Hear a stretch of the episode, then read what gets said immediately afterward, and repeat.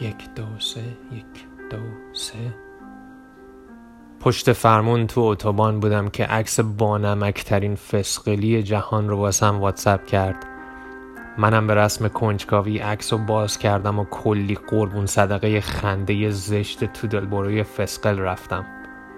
یهو گردنم با یه تکون شدید به چپ و بعد به راست رفت و گوشی به پرواز در اومد. یه جورایی ماشین به پرواز در اومده بود و انگار داشت ملق و پشتک و ژانگولر می‌رفت. بعد از یک پرواز هیجان انگیز تو اوج آرامش و بی صدایی تو شونه خاکی زیر اتوبان فرود نچندان موفقیت آمیز خودم رو به آرامش نشستم و به خواب رفتم. بعد از یه چرت مشتی پا شدم و تو خاک و خل خودم و از توی ماشین به زور بیرون کشیدم و شروع به قدم زدن کردم. یهو مثل یه موشک پرتاب شدم به سمت آسمون. از اون پرتاب موفقانه از اونا که تو اقیانوس هند سقوط می‌کنه. شتاب صرف تا صدش انقدر زیاد بود که مهره های گردنم جابجا جا شد. تو مایه های سه ممیز دو دهم ثانیه. یهو یه فضای سفید مایل به بیرنگ مثل شیری که توش آب بریزی دورم شکل گرفت. احساس سبکی خاصی داشتم. حس یه گوساله که تازه راه رفتن یاد گرفته و کنترلش از حوصله نن بابای نشخارگر بی تفاوتش خارجه. یه نموره احساس ترس بهم دست داد که نکنه به دیار باقی شتافته باشم. بعد یهو کل زندگیم اومد جلو چشم. البته کل زندگیم هر روز میاد جلو چشم و این ربطی به کلیشه به دیار باقی شتافتن نداره. حدسم درست بود. مثل ایرانیان که به قول تاریخدانان همیشه راستگو بدون جنگ و خونریزی و تجاوز و قتل و قارت زرتوش رو داده بودن اسلام و گرفته بودن. منم بدون جنگ و خونریزی و قتل و تجاوز با قلبیم تقریبا مطمئن و نفسی آرام شتاب صفر تا صد لامبورگینی را به طور عمودی تجربه کردم. یه تنهایی سفید رنگ شبیه تنهایی تو آنکارا.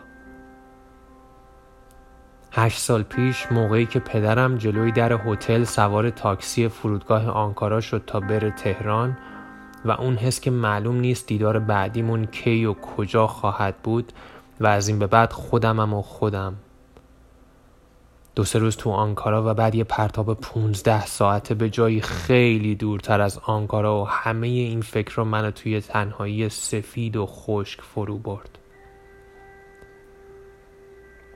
اما انگار این دفعه هیچ زمانتی نبود. یه جورایی اصلا نسبی به نظر نمی اومد و این دفعه رو انگار آلبرت کور خونده بود. انیشتن رو میگم. حالا موقعش بود که اطلاعات و دانش علمی و بسیار کاربردی قبلیم که در زمان کودکی به هم تزریق شده بود رو به کار ببرم نوارکاست معروف و مخوف دوران بچگی که تو دکه های اطراف هر زیارتگاهی تو هر شهری پیدا می شد. تجربه های فشار قبر و صدای پرتنین نکیر و منکر که خواب و از چشای من و همسن و سالام می گرفت. کلکل هم دوره ما این بود که کی گوش داده کی نداده کی کمتر ترسیده و اونایی که گوش نداده بودن خود به خود از بحث ترد می شدن تا وقتی که برن نوار اورجینال رو تهیه کنن و گوش بدن و سعی کنن جاشون رو شب خیس نکنن. فشار قبر هم که جز لایم فک این آموزه ها بود.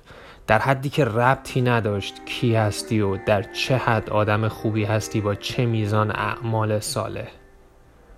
هر کی هستی واس خودت هستی. فشار قبر این حرفا حالیش نیست. تا جایی که حتی پیامبرا و اولیای الهی هم از این فشار در امان نخواهند بود. این دوتا ترس به همراه ترس بعدی که از معلمای پرورشی به همون رسیده بود که می‌گفتن نگاه به نامحرم مجازاتش سرب مذاب تو چشماتونه. خلاصه یه جوری ترسیم کرده بودن که وقتی بهش فکر می‌کردیم و چرت که مینداختیم هیچ راهی واسه بهش رفتن نبود و همین الان هم چوب خطمون پر شده بود. مبحث نچندان شیرین برزخ که یه جایی بین بهشت و جهنم که اختلاف زیادی وجود داره بین اساتید که دقیقا چه مدت اونجا علاف خواهیم بود. طبق تعاریف برزخ یه حالت بینابینی داره و آدم همیشه توش دچار یه تردید و دلخوره است. شباهت زیادی به همین دنیا داره انگار. و بعد از اون توی تماس تصویری با خداوند متعال مثل یه سینمای سبعدی همه اعمال بدتو نشونت میدن. همه خوبارم نشونت میدن. بعد می‌ذارن روی ترازو که بقیهش هم که خودتون استادین بر این اساس بهشتی یا جهنمی بودن رو مشخص می‌کنن.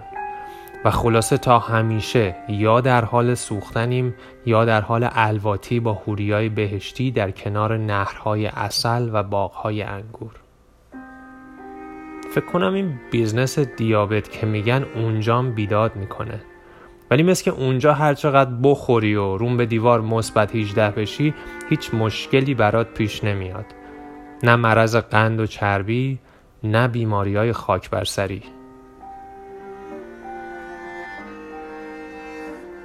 به طور خلاصه به عنوان یک انسان دیندار از ترس جهنم خوددار موزخور کمرپر بهش جای ردیفیه دقیقا مثل پادشاهان فاسد تاریخ که همش یا خانومبازی می‌کردن یا انگور و انار و کباب می‌زدن و اغلب یه میمون و یه سگم دروبرشون بود که میزان شرارتشون رو نشون می‌داد.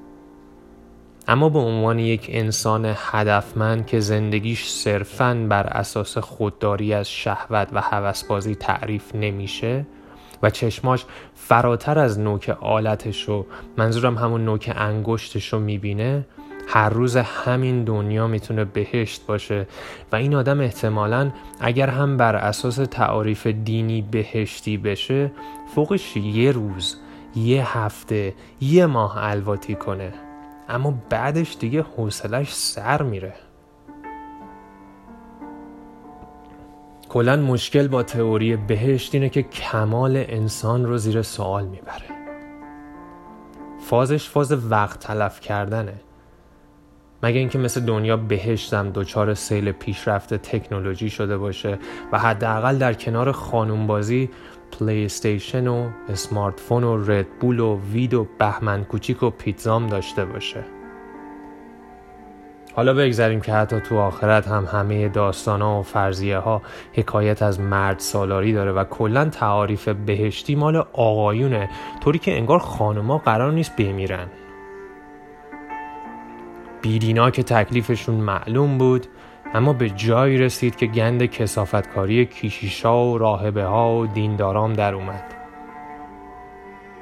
ابتدا مجازات و بعدم که دیدن با خون و خونریزی چیزی درست نمیشه کلا شرعی دوختن واسش.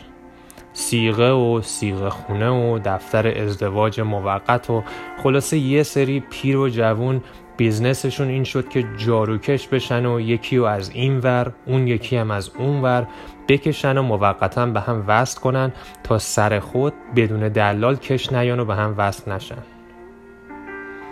اشتغالزایی و معاوضه امضای محضری با آتش جهنم. آتشی همیشه سوزان با میزان سوخت نامحدود بدون آلودگی. قوانینی که سر و تهشان را بگیری یک جایشان ربطی به کمر به پایین پیدا می کند تا جایی که به فکر فضانوردان و زلزله زدگان حتی در هنگام وقوع زلزله نیز بودند واعظان سرشار از انرژی در مهره های کمر حتی در سن 90 به بالا که قلمهایشان مستمر زیر نافها و لای پاها را نشانه می رود. روی دوچرخه، روی موتور، توی سریال و برخی حتی فراتر رفته و صدای جنس مخالف هم جریان خونشان را به شتاب می اندازد. خیس عرق می شوند نعرکشان انگشت سبابهشان راست می کند مارپیچوار به دور قلم همیشه اوریان و قلم بیچاره از فشار اعمال قانون بی اختیار سیاهی می گرید بر روی کاغذ ارزا. با صدایی مثل آژیر آمبولانس به خودم میام. نه انگار پلیسه و از پشت داره اشاره میده بزنم بغل. می‌زنم بغل ماشین رو خاموش می‌کنم و دستامو می‌ذارم رو فرمون. معمور پلیس میاد و ازم می‌پرسه می‌دونی چرا بهت گفتم بزنی کنار؟ در جواب بهش میگم آره چون داشتم عکس فسقل رو نگاه می‌کردم تو گوشیم. مدارکم و ازم می‌گیره و برمیگرده سمت ماشینش. برگه جریمه رو از جیبش در میاره و انگشت سبابه دست راستش حلقه می‌زنه دور خودکارش و شروع به نوشتن می‌کنه. برمیگرده تا مدارک و برگه جریمه رو به بده. ازش پرسیدم به دلار نوشتی سرکار؟ گفت وات؟ گفتم هیچی معید باشید سرکار.